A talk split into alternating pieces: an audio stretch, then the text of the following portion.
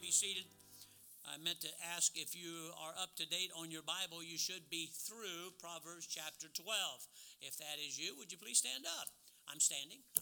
I'm through that part. Look, folks, you're heading towards being heading towards three quarters of the Bible if you just stayed with it, and that that's a first for a lot of people. And so, give yourselves a hand. God bless your heart. Thank you for doing that, Brother Smale. One thing I forgot to tell you about, among many many other things in his life, he helped to found. Am I correct? The Independent? I didn't found it. I'm just the president. Just the president. Yeah. Oh, okay. All right. Well, since he's just the president, never mind. Uh, the Independent Baptist Online College or College Online? Online. On college. Okay. And uh, this started out in 2015. Right. And so he's been a busy fella, even though he's not in the pastorate anymore. And uh, I'm just pleased to have him here with us. Amen. And glad have, that he does have one. You want to do this as you, you going to preach, or? I do before I preach. Okay, come on. Yeah. Have at it, fellas, you got these to pass out out there? All right, uh, we are in the middle of a summer school sale at the college. You buy one course, you get a course for free. Just to let you know, you go to ibaptistcollege.org and you can see all about it. But we also now not, not, these don't go to kids. Make sure they go to you need, yeah, they need to be uh, at least juniors in high school or older. And uh, we're going to give you a free course if you'd like to take one. Uh, maybe you've never taken a Bible course before, and this one's online, so you can take it at home whenever you want, whenever you're free. You know, three o'clock in the morning after going to church here, uh, you can take it. And uh, so you can choose what you want. Three courses are available. You get to choose one of them for free. Uh, personal evangelism, Dr. David Baker teaches that. It's a two credit course, so it would cost you $300 if you bought it through the college and we'll give it to you for free. You can learn how to be a soul winner, go through the Romans road, how to approach people, how to follow up, etc., etc. Then biblical creationism taught by Dr. Brian Evans. That is available, and uh, you'd be surprised how many people don't know anything about creationism. Amen uh, other than God created the earth. And it's enough, but it'd be nice if you knew a little more. And uh, you can, and uh, this is a good course to take. And then church education, unless you're actually studying for the ministry, you wouldn't want that. But all I need you to do, if you want to do it, you don't have to do it. All I need you to do is, is uh, legibly print your name. Don't sign it. You're not signing for a new car, all right? Uh, just legibly print your name and then give us a working email address and uh, then just mark whatever uh, one of the courses you want. And uh, my secretary, Mrs. Whiff, will take care of that. She'll get in contact with you, set you up, and the next time you can go, you can log in and have your own classroom in the college, and you can see what it's like to be a college student at Independent Baptist Online College. And so this is there. If you, if you don't know what I just said, you don't understand it, see me afterwards. We'd like to know more information about the uh, sale and so forth. You can see me as well. Thank you. I'm glad to have Dr. Smale with us this evening. I hope you enjoyed the message this morning. I certainly did. And uh, sometimes we not only need to hear God teach us more, we need a constant reiteration of truth Amen. because we tend to forget and uh, we oh that's right i remember hearing about that you need to hear it again and again and again and so i'm glad that he's here and like i said this morning what's really nice for me and for you is he hasn't changed now, I don't mean about his looks, his hairline, and that kind of stuff. I'm talking about things that really matter. I'm talking about Bible doctrine. I'm talking about his stand on the Bible, how to raise a family, so on and so forth. Same as he always has been. Just because you learn a little more, you don't change direction.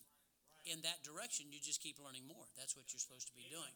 So I'm glad that he's here, glad he's my friend. We're going to have prayer, and then uh, we're going to have a song and hear some preaching tonight. Father, thank you for the Bible. Thank you, dear Lord, for this place. Cannot believe of all the places and everywhere throughout this world you could have placed us. Look at us tonight, laughing, enjoying one another's presence, having prayer, getting ready to sing and hear good preaching, hear your Bible being expounded upon. And God, who would have ever thought people that were out in sin, and I mean out in sin. Now look at us sitting in church, clothed in our right mind, sitting at the feet of Jesus. And I pray that tonight, dear Lord, we will remember those simple things, uh, yet monumental things that took place that we so quickly, if we're not careful, set aside. And not appreciate what all God's done for us.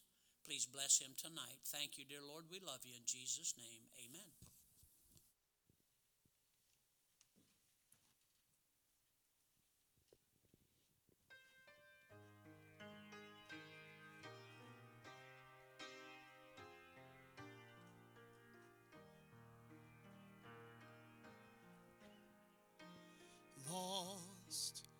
So lonely, just a pilgrim was I.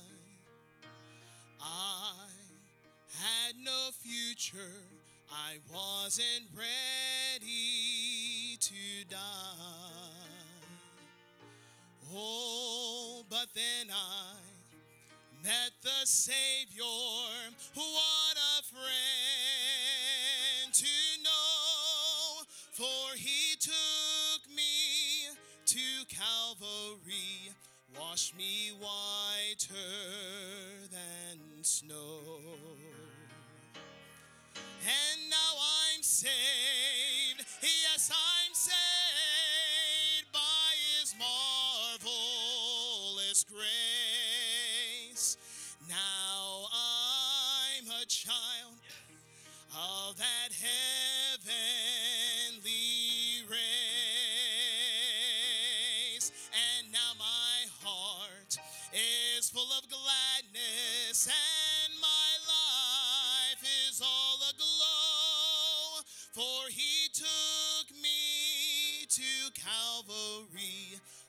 me whiter than snow.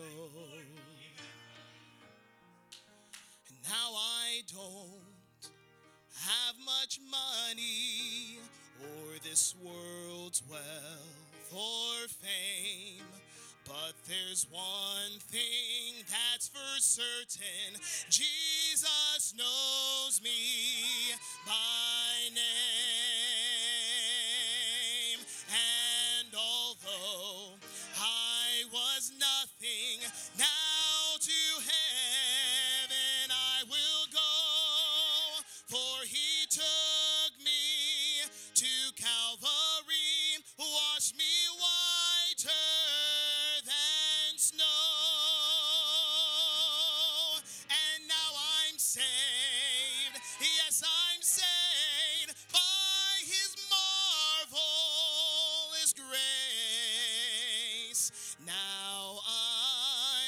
Child of that heavenly race. And now my heart is full of gladness, and my life is all aglow. For he took me to Calvary, washed me whiter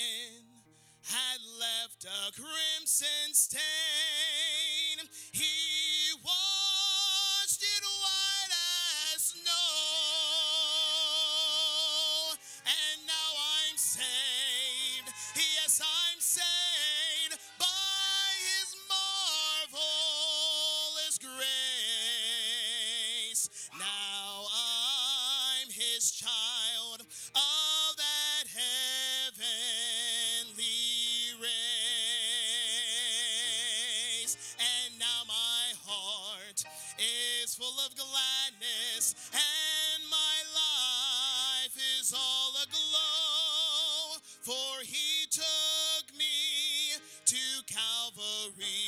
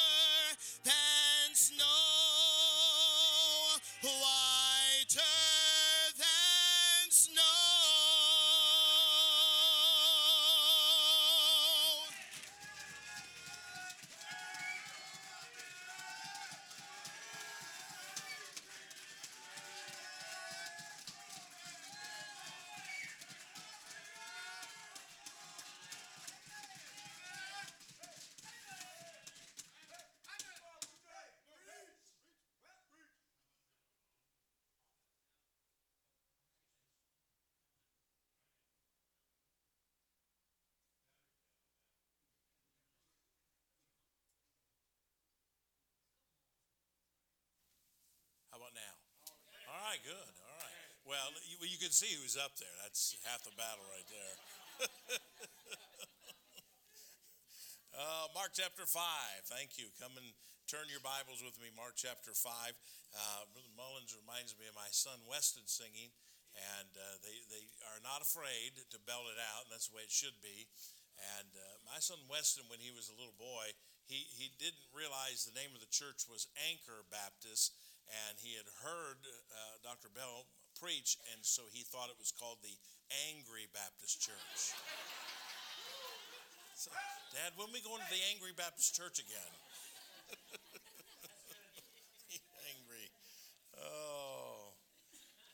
Well, preacher, thank you for allowing me to be here, for inviting me. It's an honor, it's a privilege and uh, I love our friendship, we don't always get to talk. You, you, you think you, we have a good time cut up? That's because we're trying to catch up from uh, years of not being able to see each other. We're just busy. And uh, one day in heaven, we'll have a lot of time to do all the things we didn't do down here. But uh, we've been busy on the front lines, and your pastor is a wonderful man of God. I thank God for our friendship and all these many years now.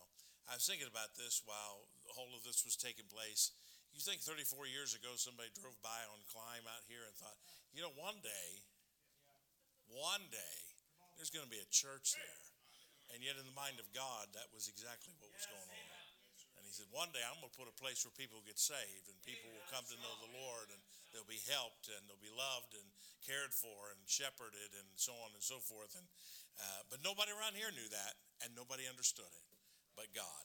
And uh, that's wonderful. Mark chapter 5, stand with me if you would. I'm going to begin reading to you in verse number 5. And always, night and day, he was in the mountains and in the tombs, crying and cutting himself with stones. But when he saw Jesus afar off, he ran and worshipped him, and cried with a loud voice, and said, What have I to do with thee, Jesus, thou Son of the Most High God? I adjure thee by God that thou torment me not. For he said unto him, Come out of the man, thou unclean spirit. And he asked him, What is thy name? He answered, saying, My name is Legion, for we are many. And he besought him much that he would not send them away out of the country. Now there was there a nigh unto the mountains a great herd of swine feeding, and all the devils besought him, saying, Send us into the swine, that we may enter into them. And forthwith Jesus gave them leave. And the unclean spirits went out and entered into the swine, and the herd ran violently down a steep place into the sea. They were about 2,000 and were choked in the sea. Now, I'm going to call your attention to these different verses in just a moment, but you see the word devils there. You'll find out, and uh, you may already know this, you'll find out in Scripture the word demon isn't used, the word devils are. We'll stay with that rendering uh, I don't think it's wrong if you use the word demon to understand. We understand what you're talking about. But I'm tonight going to talk about devils, and I'm going to talk to you about the prayer life of devils. The prayer life of devils. Father, help us on this Sunday night as the beginning of another Faith Harbor week takes place. And, uh, and yet, who knows this week who will be helped the most? Who knows who's going to be challenged the most? Who knows who's going to repent of sin and come clean with God? Who knows what church will be set on fire? Uh, because of the course of the preaching and the preachers that are here in this great place. And we just pray that you'll do wonderful things as we begin this conference together. Thank you for the privilege for, that I have to be a part of it. And I pray that you would use me tonight to deliver the word of God. You've given me a heart for it. Now help the people to receive it gladly. I believe, Lord, with my heart that we need to hear from heaven. So please help me to uh, receive the word and give the word. And I pray it would be fallen upon ears that are not hardened and, or hearts that are hardened, but rather a fertile ground is where it would go. Holy Spirit, help me tonight. I yield for your power. Speak through me the words of life. In Jesus' name we pray. Amen.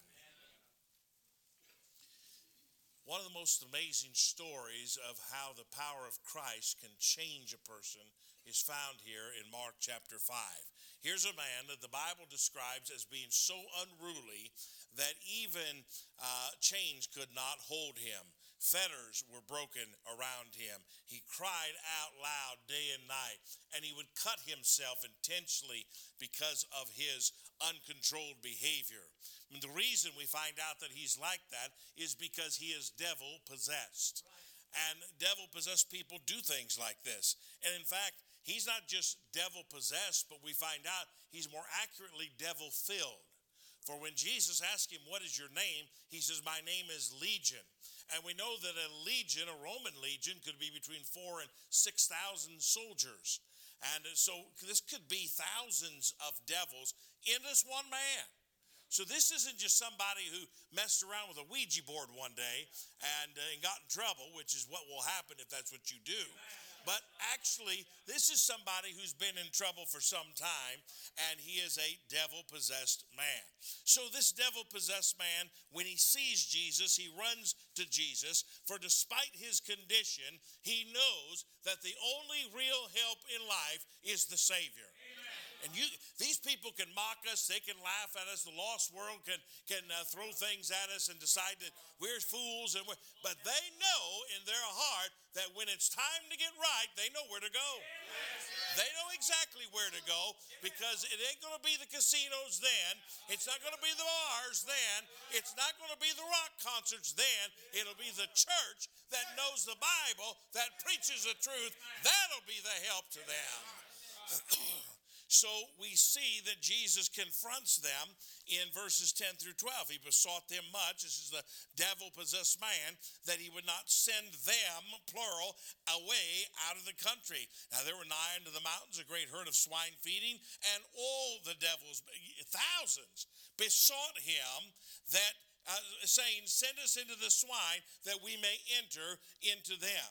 The word besought there is a word meaning to ask. This is what they're doing. They're, they're asking Jesus for something. They want Jesus to do something for. Hey, these are devils who are asking the Savior. It's unholiness asking holiness for something to be done on their behalf. And not only did they ask, but in verse 10 it says they besought him much. This is a pleading or a begging that this would not happen, that a certain thing would take place. These devils were pleading and begging and asking him. And then we find out in verse 12 they did it all together, yeah. which means they did they did it better than most Baptist churches. They did it in unity. I'm talking about devils who are on their way to the pits of hell. They're not going to heaven, and yet together they do this. You can't get most churches to do things together unless it's criticized or sitting to see the scornful. And then we find out that in verse number 13, Jesus heard their asking and answered their asking, and they got exactly what they asked for. Amen. So, my question tonight to you is this If devils that are on their way to hell can ask and receive answers from the Lord from their asking, how much more can the saints of God who are bought by the blood of the Savior, who are on their way to heaven, how much more can you and I get answers to our prayers. Well, Proverbs chapter 15, and you haven't got there yet and you're reading, but you'll get there. Proverbs 15, verse 11 Hell and destruction are before the Lord. How much more than the hearts of the children of man? If hell is before God, how much more are you before the Lord tonight? How much more does he care for you? How much more does he concern himself with you? How much more is he wanting to hear from you in prayer? I want you to listen to me carefully tonight because it's the full will of God that He would not only hear your prayers, but that He would answer your prayers. But the burden does not rest upon Him. The burden rests upon us. You say, well, how do, I, how do you know that? The Bible tells us in James chapter 4 and verse 2 ye have not because ye ask not. I don't know how much more simpler God has to make this. You don't have it not because you're ugly, not because you're poor, not because you got a bad job, not because you're divorced, not because you've been in rehab, not because you, hey, you don't have it because you're not asking for it. It's as simple as one and one equals two. That's how simple this is. Matthew 7 7 says, Ask and it shall be given you. It's, a, it's an understood. You ask and it shall be given unto you. Dr. John. Rice, who was the authority on prayer in the previous generation, wrote one of the great books on prayer. Prayer is asking and receiving. Made this statement. He said, All of our failures are prayer failures. That means, if that be a true statement, and I, I believe it is, that means my failures as a husband is prayer. My failures as a daddy is prayer. My failures as a Christian is prayer. My failures as a preacher is prayer. That's where my failures are. Do you know tonight that prayer is the single most important activity for the Christian according to God's word? 1 Timothy 2 1 says, I exhort therefore that first of all, supplications, prayers, intercessions, and giving you thanks be made for all men. I'm to pray before I go soul winning. I'm to pray before I teach my Sunday school class. I'm to pray before I run that bus route. Hey, I'm to pray before I go to work tomorrow. I'm to pray before I go to school. I'm to pray before I go home. I am to pray before everything and anything in life. Dr. A.J. Gordon said, There's more you can do after you pray, but there's nothing you can do until you've prayed. What a astute statement. You know, the apostles understood this. For you read the scriptures in Luke chapter 11 and verse 1, they asked Jesus to be taught how to pray. They, they watched him teach, and not one of them in scripture said, Can you teach me how to do that? They saw him heal, and none of them said, I'd like to have a worldwide TV ministry. None of them said it. They heard him preach, and nobody said, Can you teach me how to do that? But when he prayed, when he prayed, they said, Can you teach us how to do that? They wanted to know how to pray. And that's exactly why this is such a powerful need of this hour and this day. So we're commanded of God to pray. And prayer is simply asking.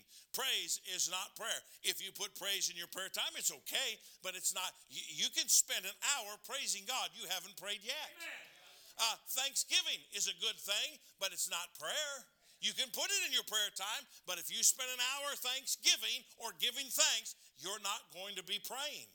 Uh, it's a good thing to worship God. You ought to be. The Bible tells us to worship Him in spirit and in truth. You ought to be doing that on a daily basis. But if you do that, you haven't prayed yet. And so prayer is simply asking. Isn't it funny God has to command us to do this? That God in His Word tells you, you need to do this. I'm going to make sure you do this because prayer is always for our benefit. It's never any other way. But I'm fully convinced as I get ready to hit four decades of full time Christian service, I'm fully convinced that the number one thing that is required of God's people is also the least amount of attended thing that we do prayer. It's the one thing we ignore quick and first because you can't drink coffee and pray. You can't watch TV and pray. You can't play on Facebook and pray. You can't do something else and pray. When you come to prayer, you got to enter into that closet and shut the door and be with God. That's the only way you can do it. Matthew Henry, the theologian, said Christians need to make a business out of prayer. D.L. Moody said a plumber's business is plumbing and a carpenter's business is building, but a Christian's business is prayer.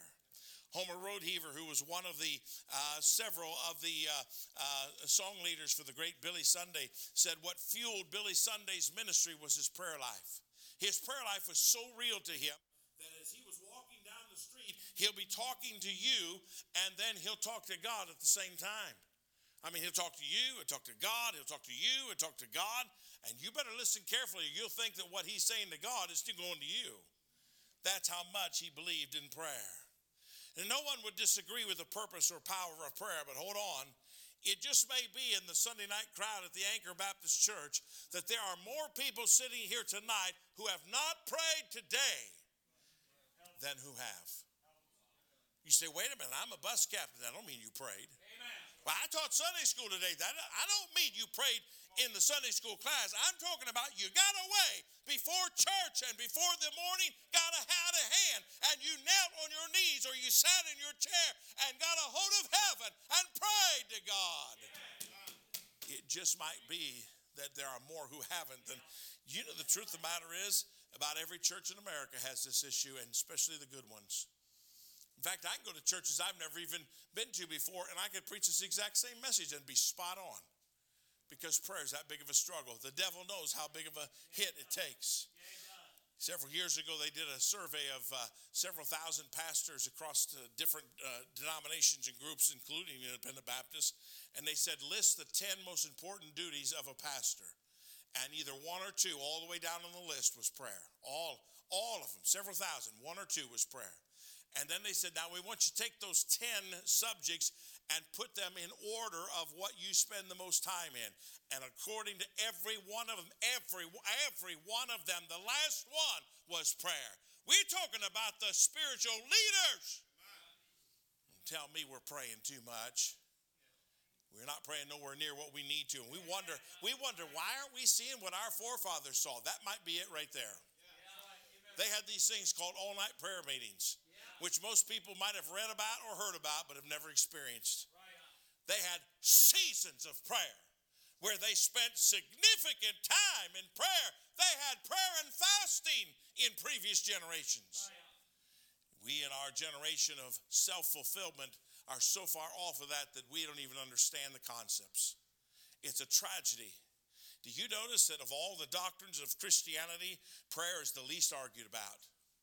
Who argues about whether prayer is real or not? Who argues about whether we should pray or not? Methodists pray, Lutherans pray, Catholics pray. I realize everybody doesn't pray the same way, but they all believe in the, the, the concept of prayer. They all believe in that. Even false cults believe in some manner of prayer. Hindus have a prayer, and Muslims have a prayer, and etc., etc. People will fuss on how do you get to heaven. People will fuss on the King James Bible. People will fuss on uh, separation. But who do you know that ever gets together in a group and starts arguing about praying? Nobody does. And yet we're not doing it. It's one of the most universally accepted doctrines in all the Bible. Years ago, because of our daughter Hannah, we spent the four years of her life, we spent uh, 20, uh, 29 times we entered into Rainbow Babies and Children's Hospital for a night to up to three weeks. And because we were in there so much, we got to know the Ronald McDonald House very well. And, and I'm not a big fan of the Golden Arches, mostly because I'm starting to look like that. Uh, but, uh, but the truth of the matter is, that was a real, real help to us, a real oasis to us, because it's a place where parents go when their kids are in the hospital and it, it is a place you can rest and it's not much money. Now it's no money uh, but uh, but it wasn't much money in those days and a lot of people care for you and you can do a lot of things there that you couldn't do normally. I mean there was a, it's hard for some of you young people to understand. There was a day we didn't have cell phones.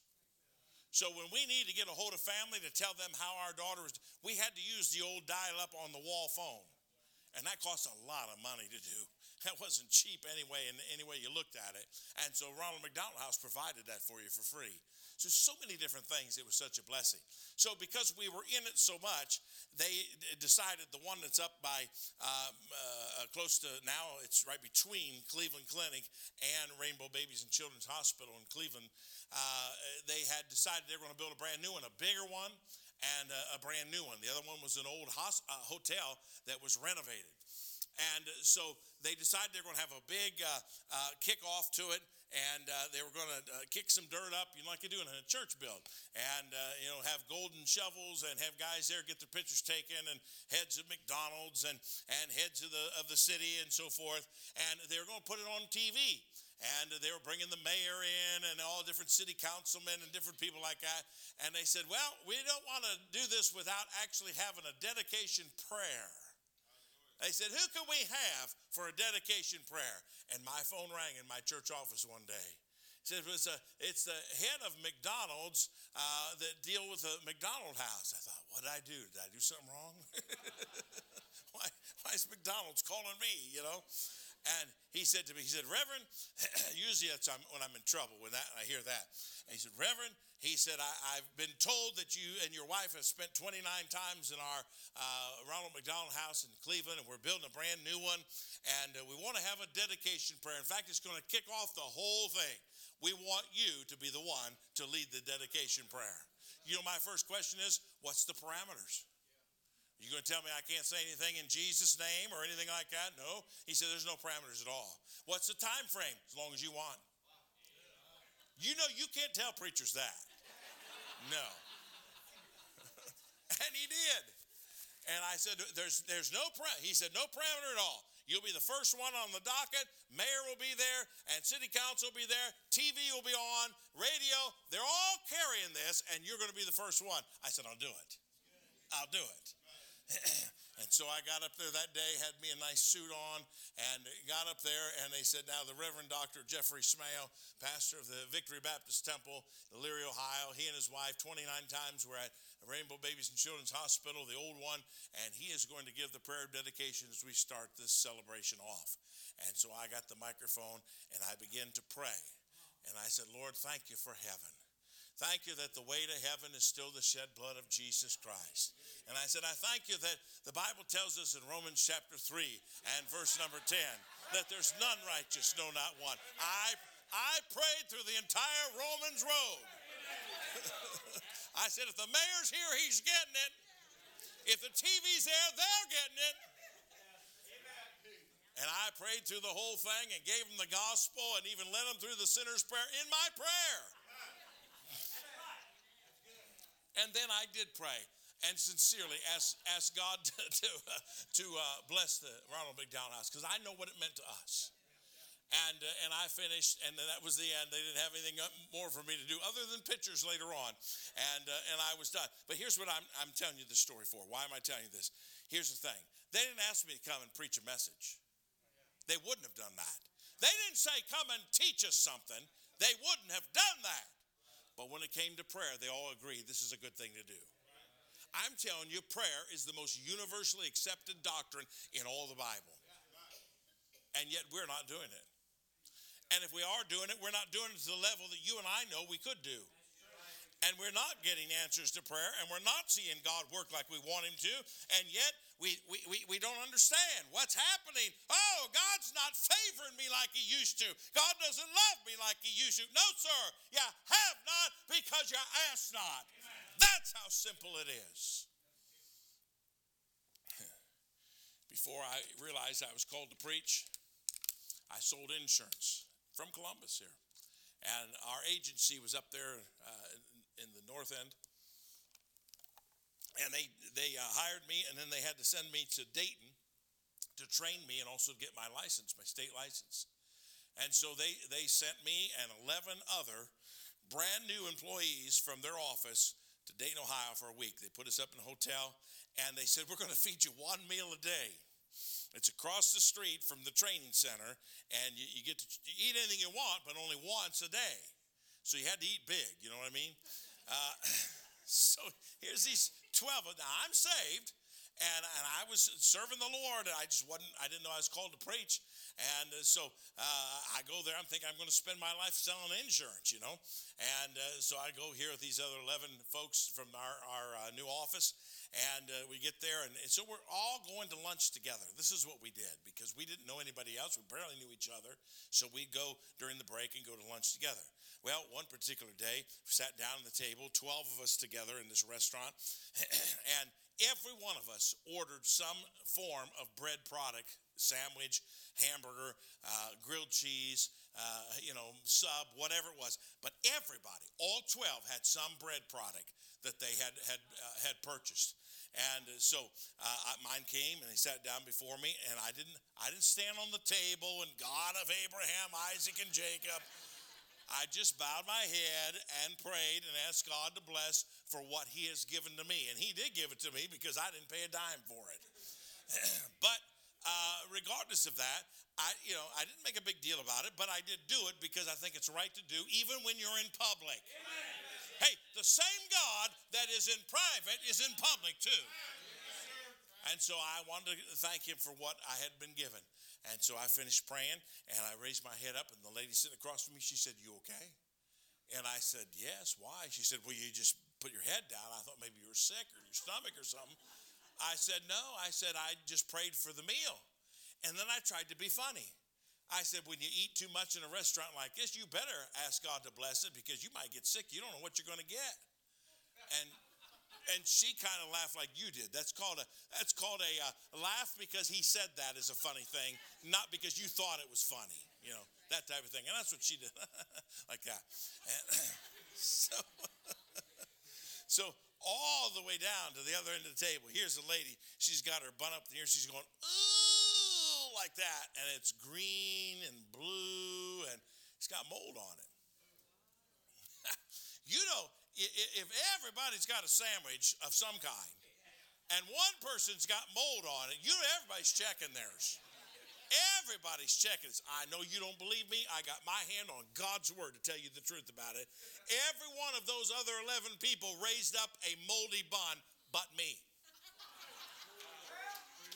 I said to the table, I said, I told you you should have prayed before you ate. Now, you think, oh, come on now.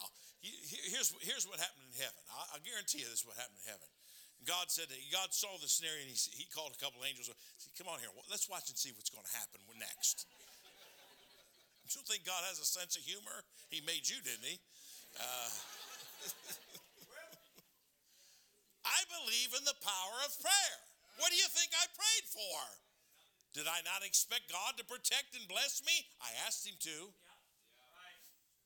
I mentioned my son Weston, who's a wonderful singer, who, by the way, he loves your pastor and pattern a lot of his ability or, or style, if you will, in singing like him, and sings a lot of songs. He loves some of those songs. He came to me. Uh, he loves singing that. And uh, so, uh, but when he was little, he was six years of age. We built a new building at our church there, Victory Baptist. And I ran out of money. It's hard to believe, but uh, ran out of money. And it, I tell you what, I tell you who was the fault. It was the EPA. We didn't even consider them in the building project at all because we were out in the country. We weren't in the city like this. And here they showed up and stuck their nose in our building project and said, You got to have one of these thousand year ditches with all the trenching and all the things that need to be in case you get a, a wild monsoon that shows up one day and therefore it doesn't flood the roads out. I said, Come on, that costs like $30,000. Well, there goes the sign, and there goes the, you know, some resurfacing and all kinds of things. And so it really bummed me out for a while. And so we had the sign at the front road. It, it, went 22 feet up in the air. It went 20 feet in the ground in solid concrete, but it was from the 70s. So here we have this brand new building. It looked like a whole new church, and and the whole thing redone from the outside. And and we got this sign from the 70s. This is 2000. And I thought, oh my soul, what are we going to do? I can't do anything. I ain't got any money, and I can't ask nobody else for any more giving. They've given and given and given. So we're going to be stuck with that. So in the early days when my, my boys were young and my kids, all of them when, when they were young, I would pray with them before they went to sleep until I knew they could pray on their own. And so I came into Weston. He was six years of age. Weston's always been like this. He's more like this today than he's ever been. He said, Dad, he said, when are we going to get a new sign? And I said, We can't afford a new sign. He said, Dad, we can't go with that sign. That old sign, it's six year old. That old sign ain't going to work. We got to have a new sign. I said, I can't do anything about it. We got to have a new sign, Dad. He said, I'm going to pray God gives us a new sign. Now, that's a novel idea. I hadn't even thought of that one. I tell you the truth, I not one time prayed and asked God to give us a new sign. That's how bad I was on that. I figured we didn't have any money. We're stuck with the old sign. Never one time said, Lord, give us a new sign. And my son, every night for two weeks, every night, God give us a like like a preacher. God give us a new sign. We can't have this old 1970 sign. We gotta have six year old. We gotta have a new sign. I was sitting in my office one day, and a storm started kicking up, and I could hear it before I could see it, and I could feel the building shake a little bit. And I thought, my soul, what in the world's going on? I hear the wind whistling, howling, so forth. And I thought, wait a minute, my new building? No, not my new building. And I ran out there once it all stopped and uh, went out front and looked out. No, the shingles were on place and all the siding's in place and bricks and everything's in place. And then I looked at that sign out front and it was all crumbled up so you couldn't see it and couldn't understand what it was. I thought, oh no, I ain't got any money for that. And it dawned on me I do have insurance. That old squirrely insurance agent showed up the next day. He came out with his clipboard and he's making a few notes like this, and he's looking at that sign, shaking his head like this, and looking at the sign. He goes, Reverend, he says, We're going to have to put a new sign up here for you. Now, you may not believe in the power of prayer, but I do. Amen. that thing hit my heart so strongly that I decided the next Sunday, Pastor, I got one of my staff and I said, You're teaching my Sunday school class for at least the next 10 weeks. He said, What'd you do? I decided I'm going into the Sunday school class area and I'm going to sit. I had 40, 44 classrooms then, and I'm going to sit and spend 15 minutes in each one. And, uh, and I, when I get out, here's what I'm going to do. When I get, out, get ready to move to the next one, I'm going to ask the kids in that class to pray for the preacher every day. Hey, if God will hear the prayer of a six year old, I could use some prayer help here. And you know the thing about the prayers of the six and seven and eight and nine and ten year olds, they don't have that convoluted lack of faith, and, and I don't think it'll happen, and it's only what happens in stories and preachers, and it doesn't really happen to me. They believe God will answer. I'm just simply saying we need people to believe this again. We need people to practice it again. We need people to go home and, and every morning have a time where you get on your knees before your day gets busy and crowded and you get a hold of heaven and you attach to God and decide, I've got to hear from God today. It's got to be answered. I long for us to experience the great power of prayer again, like our forefathers understood. What could happen in the Columbus, Ohio area if just one church got a hold of this thing of prayer? I mean, went to town on this thing. I mentioned to you about Dr. John R. Rice. He was the founder of the Sword of the Lord newspaper. Dr. Rice, as I said, was an authority on prayer. he would have, uh, from the Sword of the Lord, he would have a ladies' jubilee several times a year at several different locations, conferences for ladies. And he would go there, but other ladies would do 90% of the speaking. But he would always have at least one message, sometimes two, that he would deliver. The last Ladies' Jubilee that Dr. John R. Rice headed up was at the Reimer Road Baptist Church in Wadsworth, Ohio. I've been there on many, many occasions for other sword conferences with Dr. Hudson and Dr. Hyles. Well, by then, he was 80 years of age, and, uh, and sometimes he would get stuck where he was in his message and forget where he was. And Dr. Curtis Hudson, who was going to be his successor, uh, would travel with him. And if he needed some, some gentle help, he would give it to him or sometimes cover for him just in case. And so he, the last Ladies' Jubilee, never was going to do another one. But Ladies' Jubilees were something special to Dr. Rice. And there was a message that he would preach at many of them on Hannah from 1 Samuel chapter 1. Hannah wanted a, a child more than anything in life give me children, you know. This is what she wanted. This is what she begged God for. And you remember the story. She came down to the altar and prayed. And Eli, the high priest, came down seeing her praying, thinking that she was drunk. She was so into this prayer. And, uh, and then realizing that uh, she wasn't, she was trying to get hold of God. And, uh, and when she had uh, Samuel, she gave him unto the Lord, and Eli raised him. Of course, you know the greatness of Samuel. So Dr. Rice would preach that message, and then he would go in the invitation and say to the ladies, thousands of ladies, he would say, Now, if you're wanting God to give you a child, I want you to stand right now. And then he would pray that God would give children to the ladies who are standing. Well, there'd be testimonies that many ladies would say that she they believe that, that God answered that prayer and they had children because of the prayer of the man of God asking God to give them children. So now Dr. Rice is 80 and he doesn't always remember what's going on or where he's at or what's going on. Dr. Hudson is there with him to help him, but he preaches that message on Hannah. And it comes time to the invitation. He says, I want all the ladies to stand. And then he begins to pray and says, God, every one of these ladies standing want a baby. Would you give them a baby now? There were 90 year old women that were passing out. There were single girls who were dropping quick because they didn't understand what the prayer was about.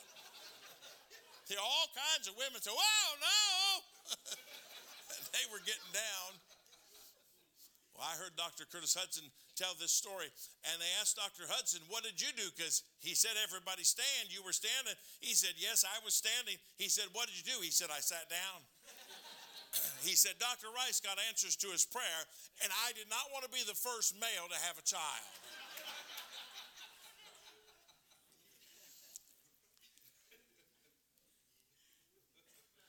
I wish we as fundamentalists believed in prayer like we used to. Ere you left your room this morning, did you think to pray? In the name of Christ our Savior, did you sue for loving favor as a shield today? Oh, how praying rests the weary. Prayer will change night into day. So in sorrow and in gladness, don't you forget to pray. I'm sure you could testify this if we had time. But the greatest things in my, my 64 years of life came through the vehicle of prayer. The greatest things. I'll tell you one, then we're going to do business with God. I was 19 years of age. I was saved. I was saved at nine. Ten years had gone by, but I'd never been taught or trained anything biblical of any level of nature, never grew in grace. And, but I, I had moved to Columbus, Ohio. I was going to DeVry University. Then it was called Bell and Howell School. And uh, I'm not even sure it's even in existence there, but it became DeVry University. I was learning electronics. And so I moved to Reynoldsburg, Ohio, into an apartment with three other guys from the college. One was a friend of mine from Michigan, and he was really the one that kind of got me into all of this and uh, and he, he played bass in, in our band, and I played drums. That's where I was. All right. so uh, was, so he was a Catholic. I was Presbyterian. One of the guys was an atheist, and the other one was Seventh Day Adventist. Could you get a more varied group of men right there? And we all roomed in the same large four bedroom apartment. So it was right over down there on Main Street, right above, right, right across from Vic's Pizza. And it used to be uh, uh, Academy TV was underneath it, and it's all gone. The building's gone, everything now, but that's where it was. It used to be the, the Reynoldsburg City Hall at one point in time. And so we, we play our, our band in, uh, up there because they had a, a platform in the living room. And, uh, but the police couldn't get to us. They couldn't figure out how to get up there. And so we'd play, I mean, 11, 12 o'clock at night, and through the streets of the city would be the music well, that's what they call it, uh, would be going down there and the police would shine their light and say, Hey, who's up there? What are you doing up there? And we just ignore them. And they couldn't get to us, so they didn't know what we were doing. But anyway, something happened in my life that I, to, to this day, do not know how to describe it. But I got a desire to really get a hold of and know the Lord. I was saved and I was confident I was saved, but I didn't know God. And I wanted to know Him. I walked to a little church that was down from my apartment there, and every Sunday I'd go there. And yet the pastor didn't even take the time to know my name, let alone he didn't ever preach or try, never try to get me saved or anything. But I go there every Sunday morning, just wanting to find out how do I get close to God. I didn't know how to do it. Across from our apartment, there was a Christian bookstore right on that corner there. Uh, I forget this, the side road there on Main Street in Reynoldsburg and uh, it was a mom pa type store and it's maybe a third of the size of this auditorium. Wasn't very big at all. And uh, and they were very nice people and i would come in there. Now i gotta tell you what i looked like then. I had hair longer than i well i had hair period. But it was a lot longer than it is now. And, uh, and so it was down over my ears it was onto my collars and I, I was trying to grow those lamb chops so I had them half in and half out, you know, Elvis type things. And, and, and I had that. And so, and I had uh, jeans with holes in it. And uh, so that's kind of when I went over there. And I would go through the Jesus Rock album area. And I, I, I was listening to Jesus Rock music, trying to find God. I mean, trying to know how to walk with Him and learn of Him. Now, they didn't know either. But I, I, didn't know what else to do. I was in rock music, that was my culture. And I was trying to find it through the culture. You don't find it through the culture. That's why all these churches, you want to know what's wrong with all these churches? They're culture driven, they're not Bible driven. That's what's wrong with them. So I, I, didn't know what to do and how to do it. And I got tired. I, I, I was working at Sears at the old Eastland Mall. I worked in plumbing and heating. And, uh, and so I, I, would date some of the girls that worked there, and none of them wanted to know God. They didn't care about whether they went to church or not. And I did. I wanted to know. I was sincere. I want to know how to walk with God. I know, I want to know what this is all about. And I wanted somebody to help me, and nobody could help me. And then one night, on a Thursday night, in March of 1978, I went to bed about nine o'clock at night and just wept before God. I said, Lord, I don't know how to do this. I don't know how to do this. I want to do it. I want to know you. I want to understand you, but I don't know how to get there. You've got to send me a Christian girlfriend who knows you, who walks with you, who can help me to get there. That was on Thursday night at nine o'clock when I went to bed. That was my prayer. The next day I went to college And after college, I decided to go over the street and go to the Christian bookstore. I went inside the bookstore, and his mom and pa, the husband and wife, ran it, and everybody was greeted like a, a, a, a friend, you know, when they came in. But they liked to show their store off. And so here I'd come in, and there was a lady that they were showing through the store, and she was just getting ready to leave and say, Oh, wait, don't leave yet.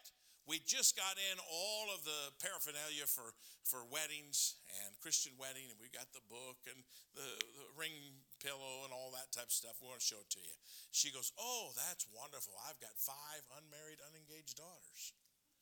I'm on the other side of the store. It's not that hard to hear that. I, I figured this if I could see what this woman looked like, I might have an idea what her daughters look like, you know? So the, the husband who owned the store saw me whip my head around like that because just about spun it off, you know. And he said, Hey, he said, when you said that, Jeff turned around and looked this way. He said, Jeff, you got a girlfriend? And I said, No. you know, I mean, I know, I know what you're thinking because I thought the same thing. A good looking guy like me, how could I not have been beating him off with a stick? but I didn't have one. So she said to me, she said, this lady, she said, How old are you? I said, I'm 19. She said, I got an 18 year old daughter. You want to see a picture of her? No. Oh. you, you have to understand when God's working in mysterious ways, because this woman was not like this normally, not at all. And I said, Yes. And so I went over there, and here I see this picture of this 18 year old girl. Yeah, now, when I was in high school, I grew up in Michigan. I had no choice. It's just the way it is, all right, folks? Get over it.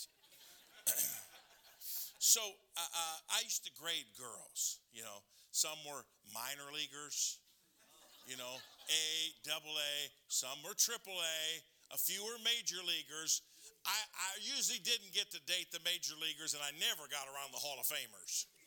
You know, that wasn't even, that was way out of my, my territory. And so I'm looking at this picture of this girl who's 18 and she's a Hall of Famer. And, oh, no, she'll never like me. And this lady says to me, You go to church anywhere? And the, the, the husband and wife, oh, Jeff's a good Christian. Lamb chops, long hair, holes in the jeans. Jeff's a good Christian, young. We can vouch. He goes to church right over here every Sunday.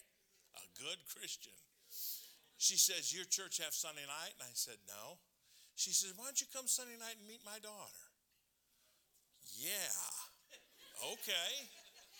She gave me the address. I went across the street. The Seventh day Adventist was there, the uh, uh atheist was there, and the Catholic was there. And I pitched open the door and I said, Hey, guys, God has answered my prayer. They said, You're nuts. I said, I prayed for a Christian girlfriend, and you wouldn't believe what just happened. so I got me a tie and a shirt and a vest. I didn't wear a coat because I was cool, just a vest. And, uh, and I trotted off that evening to the Faith Center Baptist Church in Canal, Winchester, Ohio. And I came in there, and those people were, I didn't know who was anybody.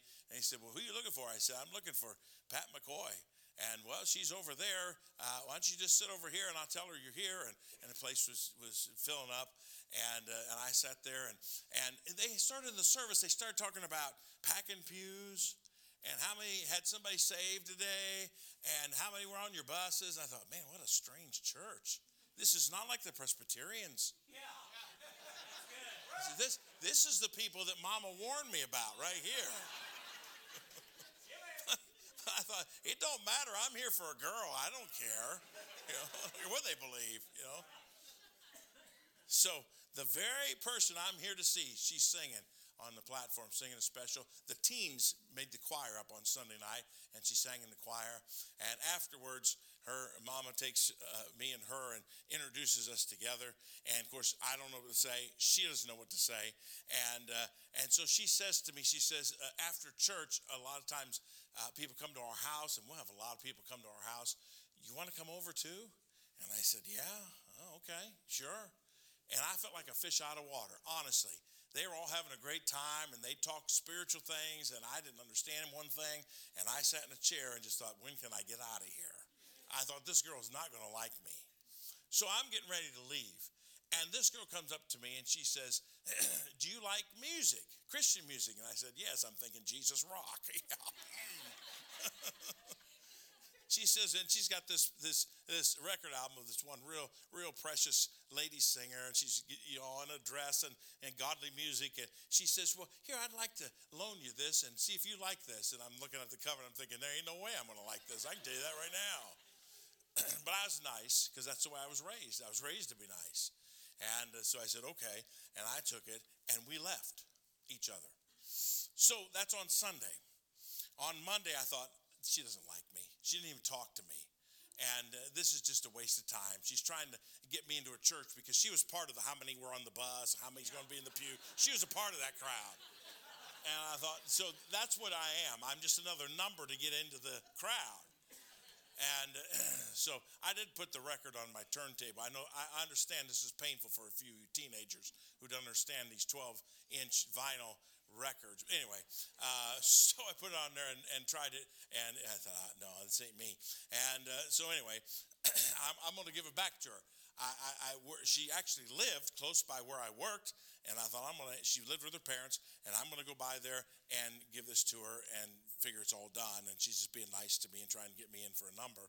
And so Wednesday night, she was getting ready for church. I'm getting ready to go to work, and she says, "You coming to church tonight?" And I said, "No, I got to go to work." And she said, Well, how about Sunday morning? You coming Sunday morning? And I said, No, I have to work. And I did. And she said, Well, what about Sunday night? And I lied. I said, I got to work, and I didn't. and so when I said that three times, she asked, she went like this. She said, Oh, like that. And I could tell she was disappointed, but I didn't know why she was disappointed. And that's what was eating my lunch. so I went off to work, and I worked in plumbing and heating. There was one lady and four guys that were working that night with me. And, uh, and so we were there, and I was telling them the story like I was just telling you. And I said, I don't know about this girl, whether she likes me or not, but I don't think she does. What do you think? And this guy give me his opinion. And I'd tell the story to another guy, and I'd say, What do you think? And he said, No, yeah, I don't think I don't think she likes you either. And uh, went to all four of the guys, and finally this girl heard every one of these conversations, and she walked up to me. I never asked her. She walked up to me and she says, Why don't you just pick up the phone and ask her? I said, Well, I don't understand. Why does she want me to come to church? She want a number or does she want me to come? He said, The only way you're going to know is to ask her. Thought, Stupid girl. so I got off work, got home about 10:30 at night. I called her parents' house. now, this is the story I was told later her mom. She was, she was in her bedroom and she was sure she was never going to see me again. She was crying herself to sleep. And yeah, I know. Heart, heartbreaker, that's my middle name. so, so her mom goes to the room and, and calls her name and says, uh, Jeff's on the phone. You want to talk to him? She said, Mom, that's not funny. He's not on the phone. She said, Yes, he is. He's on the phone. Mom, that's not funny to make me uh, feel worse about this. He's not on the phone. She said, He is on the phone. He's calling. He's going to hang up if you don't get in there. She got on the phone, and, and I said, I got one question to ask you. You're so bothered about me being in church Sunday. Do you want me to come because I can be one of the number in your group you're trying to get? Or do you want me to come? And she said, I want you to come.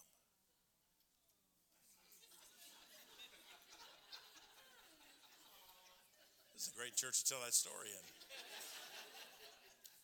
So we're pushing on to our 44th anniversary now. Now, I tell you that long, lengthy story for one thing, and this is what I want you to do, and I want you to gear to you now. Why did I tell that? I prayed one time. I didn't pray for years, I didn't pray for weeks. I prayed one time sincerely, one time with tears, one time, and I didn't even understand prayer. But I prayed one time, and God changed my life. You can't give up on prayer. You can't stop praying. You can't act like, well, God's not going to hear me. I wasn't right with God. I just was his child. That's all I was. You can't believe that God won't hear you. You've got to decide, I am getting back to prayer tonight. Father, help us with these things.